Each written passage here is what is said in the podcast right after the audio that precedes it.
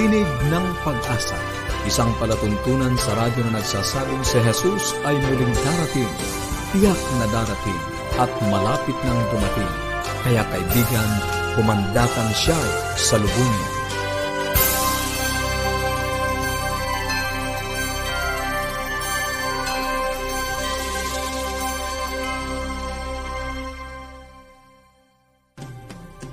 Kung mayroon po kayong mga katanungan o anuman ang nais ninyong iparating sa amin o nagnanais kayo ng mga aralin sa Biblia at ng mga aklat na amin pong ipinamimigay, maaari kayong makipag-ugnayan sa ating mga bagong numero sa Globe 0917-1742-777.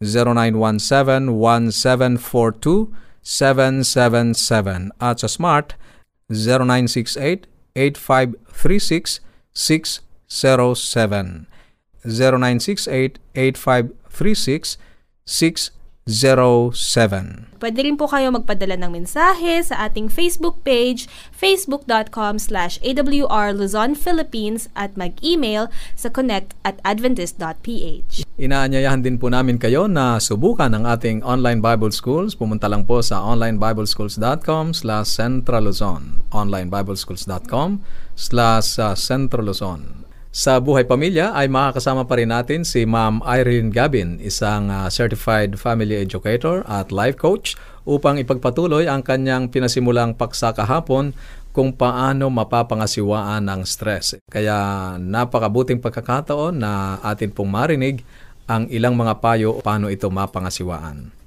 At syempre po, ipagpapatuloy po natin ang serye ng pag-aaral ng banal na kasulatan ng Diyos at pag-aaralan po natin ang tema ng Ang Himala ngayon, Banal na Pakay ni Kristo na syempre ipag-share sa atin ni Pastor Nerio Caranza.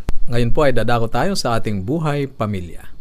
Magandang araw po muli sa ating lahat at pagpapatuloy po natin ang ating pong uh, segment na iniwan po natin kahapon tungkol sa stress, di po ba? At uh, ating napag-aralan kahapon na ang stress talaga hindi maiiwasan ng tao at uh, ang malaking bahagi lang po ay yung kung paano natin pangangasiwaan itong itong stress na to at binanggit ko po sa inyo na yung stress ay not specific talaga. Bakit po? Kasi anumang bagay po na dumarating sa atin o anumang pangyayari, basta't kailangan po natin bigyan ito ng atensyon, maaring ito po ay stress para sa atin. At merong dalawang klase nga po ng stress, isang positive at saka isang negative stress. Yung pong uh, positive stress, ang tawag din po dito ay yung eustress. Yung mga bagay na magagandang nangyayari sa atin pero kailangan natin bigyan ng atensyon. Halimbawa, may nagbigay sa inyo ng isang milyong piso. Hindi mo alam kung paano yun na uh, pangangasiwaan o sino bang nagbigay sa iyo nito. Halimbawa, at hindi mo alam, ay isang sorpresa. So, ito po ay pwedeng eustress. At meron pong mga tao na namamatay dahil sa hindi nila kayang pangasiwaan yung napakaganda sana na pagpapala na kanila pong uh, naranasan. At yun naman pong negative stress, yung tinatawag na distress, yun naman po yung gusto natin na talagang mapangasiwaan po natin ito ng maayos dahil alam niyo po, kapag pinili po natin na huwag itong pangasiwaan ng maayos, ay ang unang-una pong maapektuhan, syempre po tayo. Ano po? At ang isa pong maganda, na bagay na maunawaan po natin tungkol sa stress, sa pagharap po natin sa mga stress ng buhay natin, ay yung pong paninisi. Huwag po nating ugaliin na manisi po tayo ng ibang tao. Ano po? Kasi po, o kaya bagay.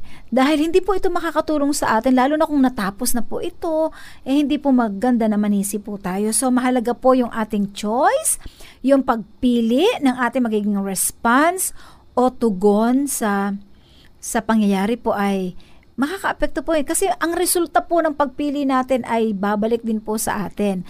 Kapag pinili po natin na hindi na yung flight, ano, yung takasan natin yung problema, eh di, kasunod din po sa pagtakas natin, yung problema po natin ay kasama din po natin sa pagtakas. Mas maganda po na i-welcome po natin kung ano po yung nangyayari na kailangan po nating bigyan ng pansin. Halimbawa po ay iniwan tayo ng mahal sa buhay natin, hindi naman po natin pwedeng hindi po yun haharapin. Ano po? Para po sa atin din pong ano po, kapakinagbangan po natin at sa atin din pong kalusugan. Nais ko pong basahin dito yung sinasabi na the relation which exists between the mind and the body is very intimate. Masyado pong malapit ang relasyon ng kaisipan natin po at ng atin pong katawan, pangatawan. Because when one is affected, the other sympathizes. The condition of the mind affects the health of the physical system. Po, matatagpuan po na, natin ito sa Mind, Character, and Personality, page 59, volume 1. Ano po? At may isang quotation po ako na nabasa, ang sabi po ay, Your body can do anything, it's your mind you have to convince. So, ang mind po natin, ang unang-una, ya? ang unang-una pong uh, tutugon yan, sa stress. Bakit? Kasi po yung ating mind, alam niyo po ba, yung ating mind po, sabi doon sa, binanggit ko sa inyo nung nakaraan ay, our mind or our brain works in a split of a second. Ganyan po yung kabilis na magtrabaho. So, ano man po yung input, ano, yung from our senses, like kung ano yung nakita mo, ano narinig mo, ano yung naamoy mo, ano yung nalasahan mo, ano yung nada, na, naramdaman mo, yan po ay napaprocess sa ating isip at kung ang interpretation ng isip natin ay hindi maganda, halimbawa, na, nakasalubong mo yung iyong kaibigan tapos hindi ka pinansin, di ba? So, maaaring isipin mo na, ah, ang ang aking kaibigan ay hindi magandang ang ugali, ano? So, yun po ay pwedeng maging stress sa atin. So, yung interpretation ng ating mind po ay makakaapekto, ano po, sa ating damdamin at gain din po sa atin pong ikinikilos. So, kaibigan, napakahalaga po, ano? Napakahalaga po na talagang bigyan po natin ito ng pansin. Kasi mara, mabilis po tayong mag-react eh sa anong sitwasyon. Napakabilis nating mag-react na hindi natin napag-isipang mabuti. Ang isip po natin ang ating kukumbinsihin. So, meron pong um, sinasabi sa Proverbs na be careful what you think because your thoughts run your life. Ano po? Sa katapusan po, nais ko pong iwan sa inyo ang isa pong technique. Ano, yun po ay yung reframing. Yan. Ano bang ibig sabihin ng reframing? Sa halip na nakafocus ka doon sa negatibo, doon ka sa positive. Ano, pwede mo sabihin, ano ba yung message? Ano ba yung mensahe ng problemang ito sa akin? Ano ba ang natutunan ko? Yung lesson po kasi, part ng reframing, ibig sabihin ay yung isip mo ay iyong ida-divert. No, sa halip na mag-focus ka doon sa negatibong iniisip mo na nangyayari sa'yo, isipin mo ano ba ang magandang idinudulot sa akin ng sitwasyon na ito. No, marami pang pwede po tayong pag-usapan, ngunit kulang po ang ating panahon. Ang nais ko lamang pong ibigay sa inyo ang text na mas tatagpuan po sa Philippians 4.8. Okay, Philippians 4.8, whatever is true, whatever is honest, whatever is lovely, whatever is of good report, sabi ni Apostle Pablo, think of these things. Ang iisipin natin ay yung mga bagay na makatutulong upang magkaroon tayo ng damdamin na maluwag, na masaya, at gain din po, magkaroon tayo ng action na magbibigay kalwalhatian po sa ating Panginoon. Maraming salamat po. Hanggang sa muli, tayo po magsasama-sama. Maraming maraming salamat Ma'am Ay sa napapanahong mga payo na iyong ipinagkaloob ngayon sa ating mga tagapakinig at sa bawat isa sa atin. Ayan, maraming salamat po. So kung meron po kayong mga katanungan o ano man po ang gusto nyong iparating sa amin, tumawag o mag-text lamang sa Globe 0917-1742-777 0917-1742-777 at sa Smart 0968-8536-607 0968-8536-607 0917. At ang ating toll-free number, 1-800-132-20196, 1-800-132-20196. Pwede rin po kayo magpadala ng mensahe sa Facebook page, AWR, uh, facebook.com slash AWR Luzon, Philippines at mag-email sa connect at adventist.ph. Ngayon po ay pakikinggan na po natin ang awit na magmumula po kay Lindel Recto na may pamagat na Tanging Pag-asa. Si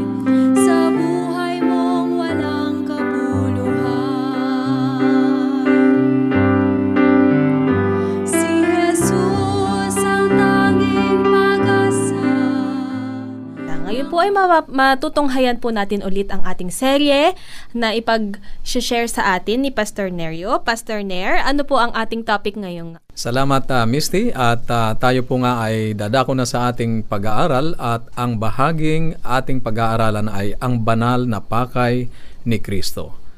Kahapon ay tinalakay natin na ang tunay na sukatan ng kaligtasan sang ayon kay Jesus ay kung ginagawa natin ang kalooban ng Ama at hindi lahat ng nagsasabing Panginoon, Panginoon ay maliligtas kundi ang gumaganap ng kalooban ng Ama sang ayon sa Mateo Kabanatang 7 talatang 21 hanggang 23. At ang batayan ng kanyang kalooban ay ang kanyang kautusan sang ayon sa mga awit Kabanatang 10 talatang 8 Ngunit kailangan natin ang sakdal na pagsunod at hindi natin kayang gawin yon.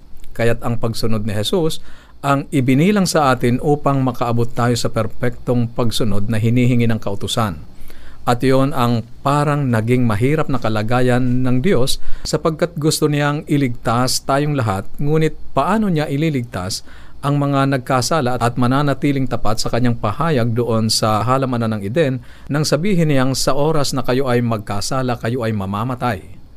Ito ay para bang hamon ni Satanas sa Diyos na sinasabing Diyos, sinabi mo kapag ako'y nagkasala, kayo ay mamamatay. Uh, nagkasala sila, hindi mo sila pwedeng iligtas. Dito ngayon pumapasok si Jesus yan ay mababasa natin sa Roma, Kabanatang 3, talatang 25 at 26, uh, Misty. At sinasabi na siyang inilagay ng Diyos na maging pangpalubag loob sa pamamagitan ng pananampalataya sa kanyang dugo upang maipakilala ang kanyang katwiran dahil sa hindi pagpansin sa mga kasalanan na nagawa ng nagdaang panahon sa pagpapahinuhod ng Diyos sa pagpapakilala ay aking sinasabi ng kanyang katwiran sa panahong kasalukuyan upang siya'y maging ganap at taga-aring ganap sa may pananampalataya kay Kristo. Napakagandang talata, Misty. Ano, di, ang, ang sabi dito ni Pablo ay sobrang mapagpahinuhod ang Diyos mm-hmm. na dapat sana ay kaagad-agad inilapat ang uh, kumbaga sentensya sa nagkasalang tao pero ang sabi doon ay hindi pagpansin sa mga kasalanan na nagawa ng nagdaang panahon dahil sa kanyang likas na mapagpahinuhod. At sa halip ay kanyang ibinigay ang kanyang anak upang siya ay maging ganap at taga-aring ganap sa may pananampalataya kay Kristo. So kapag tinanggap natin ang ating Panginoong Iso Kristo, ang kabanalan at kasakdalan ng pagsunod ng ating Panginoong Iso Kristo ay ibinibilang sa atin. Ngunit una sa lahat ay napakahalagang maunawaan natin kung sino si Jesus. Sinabi ng Biblia na si Jesus ay Diyos at yan ay mababasa natin sa Juan Kabanatang 1, talatang 1 hanggang 3, Misty. At sinasabi ng pasimula siya ay ang verbo at ang verbo ay sumasa Diyos at ang verbo ay Diyos. Ang lahat ng mga bagay ay ginawa sa pamamagitan niya at alinman sa lahat ng ginawa ay hindi ginawa kung wala siya. Ang tinutukoy na verbo na nagkatawang tao ay ang ating Panginoong Yesus. Walang iba kundi ang ating Panginoong Heso Kristo. Kaya si Jesus ay maliwanag na sinasabi ng Biblia na Diyos. Daang taon bago ipanganak si Jesus, sinabi na ni Isayas sa Isayas Kabanatang Siyam, talatang 6, uh, Misty.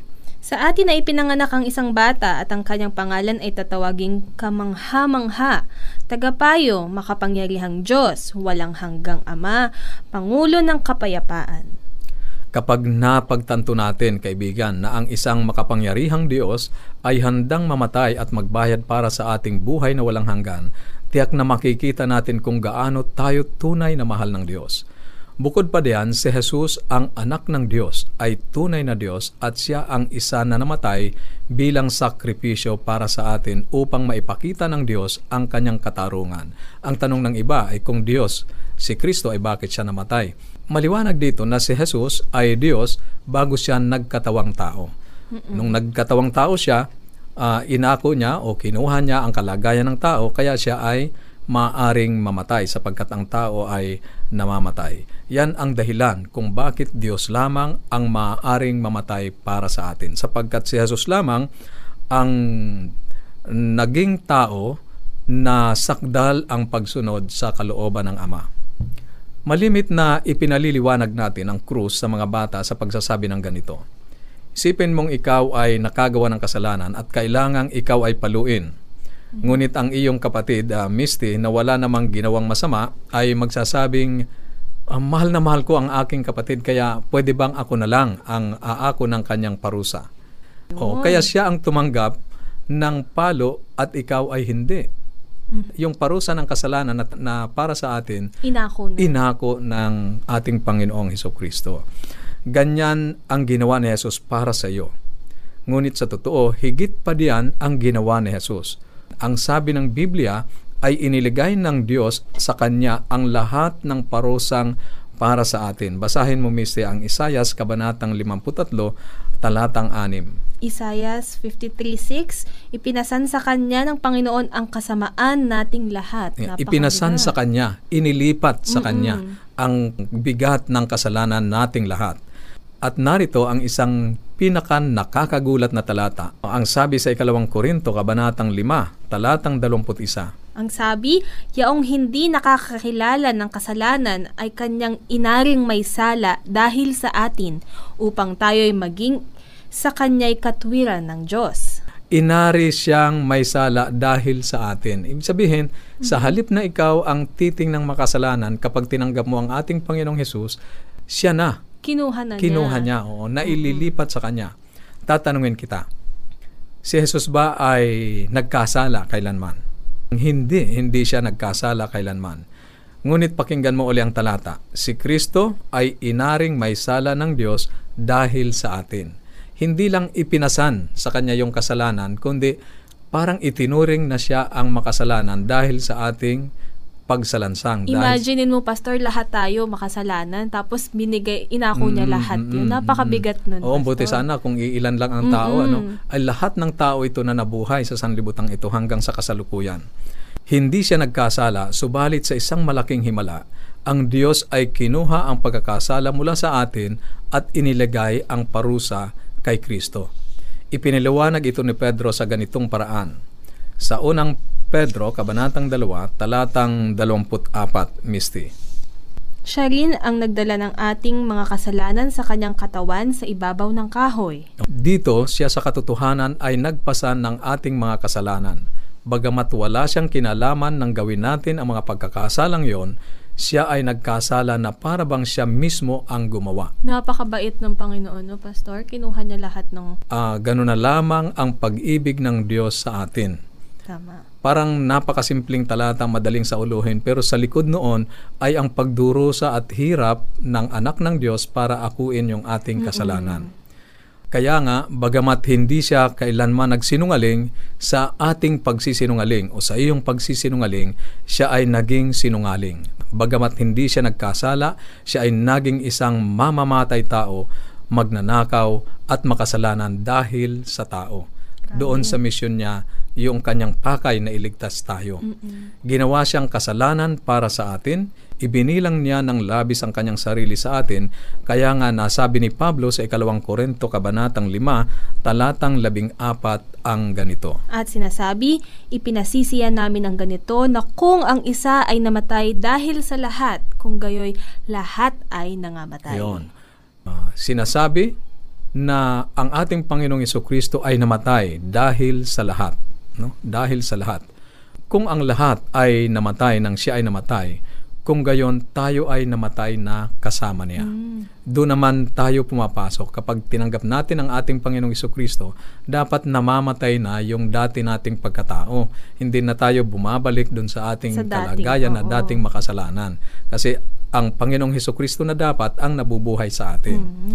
Nangangahulugan ito na nang siya ay inaring kasalanan para sa atin, siya sa isang himala ay naging tayo. Nang siya ay namatay, tayo ang namatay.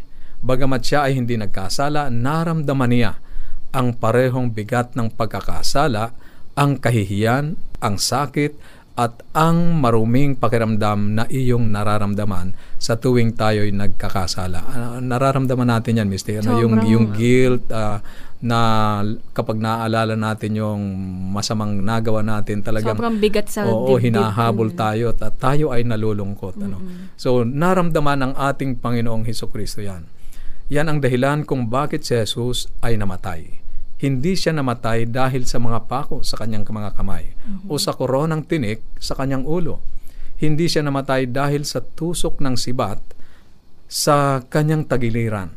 Si Jesus ay namatay dahil inako niya ang bigat ng ating mga kasalanan at bawat isang nabuhay at ang mga kasalanang iyon ay nagpahiwalay sa kanya sa kanyang ama at dumurog sa kanyang puso. Iyon ang sagot sa hamon ni Satanas nang sabihin niyang, sinabi mong kung sila ay magkakasala, sila ay mamamatay sa oras na iyon. Sila ay nagkasala, ngayon ay hindi mo sila maililigtas, sila ay makasalanan. Kapag iniligtas mo sila, kailangang iligtas mo rin ako. Ngunit ang paraan ni Jesus ay mababasa natin sa Roma Kabanatang 3, talatang 26. Sa pagpapakilala ay aking sinasabi ng kanyang katwiran sa panahong kasalukuyan upang siya'y maging ganap at taga-aring ganap sa may pananampalataya kay Kristo. Ngayon, inaaring ganap o walang kasalanan ang may pananampalataya sa ating Panginoong Iso Kristo. Kailangang maipakita ng Diyos na kapag pinuksan niya ang iba na nagkasala at iligtas ang ibang nagkasala, ngunit nagsisi, ay ginagawa niya ang tama. Subalit higit pa riyan ang ginawa ng Diyos. Huwag nating kaliligtaan ang huling bahagi ng talatang iyon. Ang sabi ron ay hindi lang inako ang ating mga kasalanan, subalit ibinigay din niya ang sakdal na katuwiran upag sunod, na siya ay namuhay habang siya ay narito sa lupa sa kalooban ng Ama. Ang bawat kasalanang nagawa natin kailanman sa nakaraan at ang bawat kasalanang nagagawa natin ngayon ay pinatawad at tayo ay tumatayong walang kasalanan sa harap ng Diyos hanggat tayo ay nananatili sa ating Panginoong Heso Kristo. Inako ni Jesus ang ating kasalanan at siya ay namatay para sa ating mga kasalanan. Kaya ang halaga ay binayaran ng buo.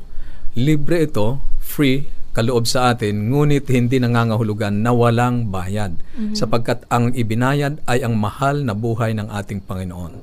Ngayon ay makatitingin siya sa akin na para bang ako ay hindi nagkasala. At pagkatapos ay ibinibigyan niya sa atin ang kanyang sakdal na katuwiran upang sunod. Kaibigan, ganap na iniingatan ni Jesus ang kautusan. At ngayon ay ibinibigay niya sa atin ang kanyang sakdal na buhay o pagsunod na kanyang ipinamuhay. Kaya sa pamamagitan niya, sa ating pananampalataya sa Kanya, natutupad natin o nagagawa natin ang sakdal na pagsunod sa kautusan ng ating Panginoong Diyos. Kaya kung titingin sa atin ang Diyos Ama sa paghuhukom, hindi niya makikita ang mga ginawa natin o ang mga ginawa ko, ang makikita niya ay ang ginawa ni Jesus para sa atin. Mm-hmm. Ang kanyang perpektong pagsunod ay naging akin o naging iyo. Ito lamang, kaibigan, ang tanging paraan upang mapa atin ang buong katiyakan na iniligtas tayo ng Diyos. Ito lamang ang tanging paraan na ating malalaman na ang ating katuwiran ay sapat upang tanggapin tayo ng Diyos sapagkat ang ating katuwiran ay ang katuwiran ni Kristo na hindi nagbabago kahapon, ngayon at magpakailanman. Hindi tayo magiging napakabuti upang maligtas, subalit si Jesus ay mabuti. Siya ay mabuti.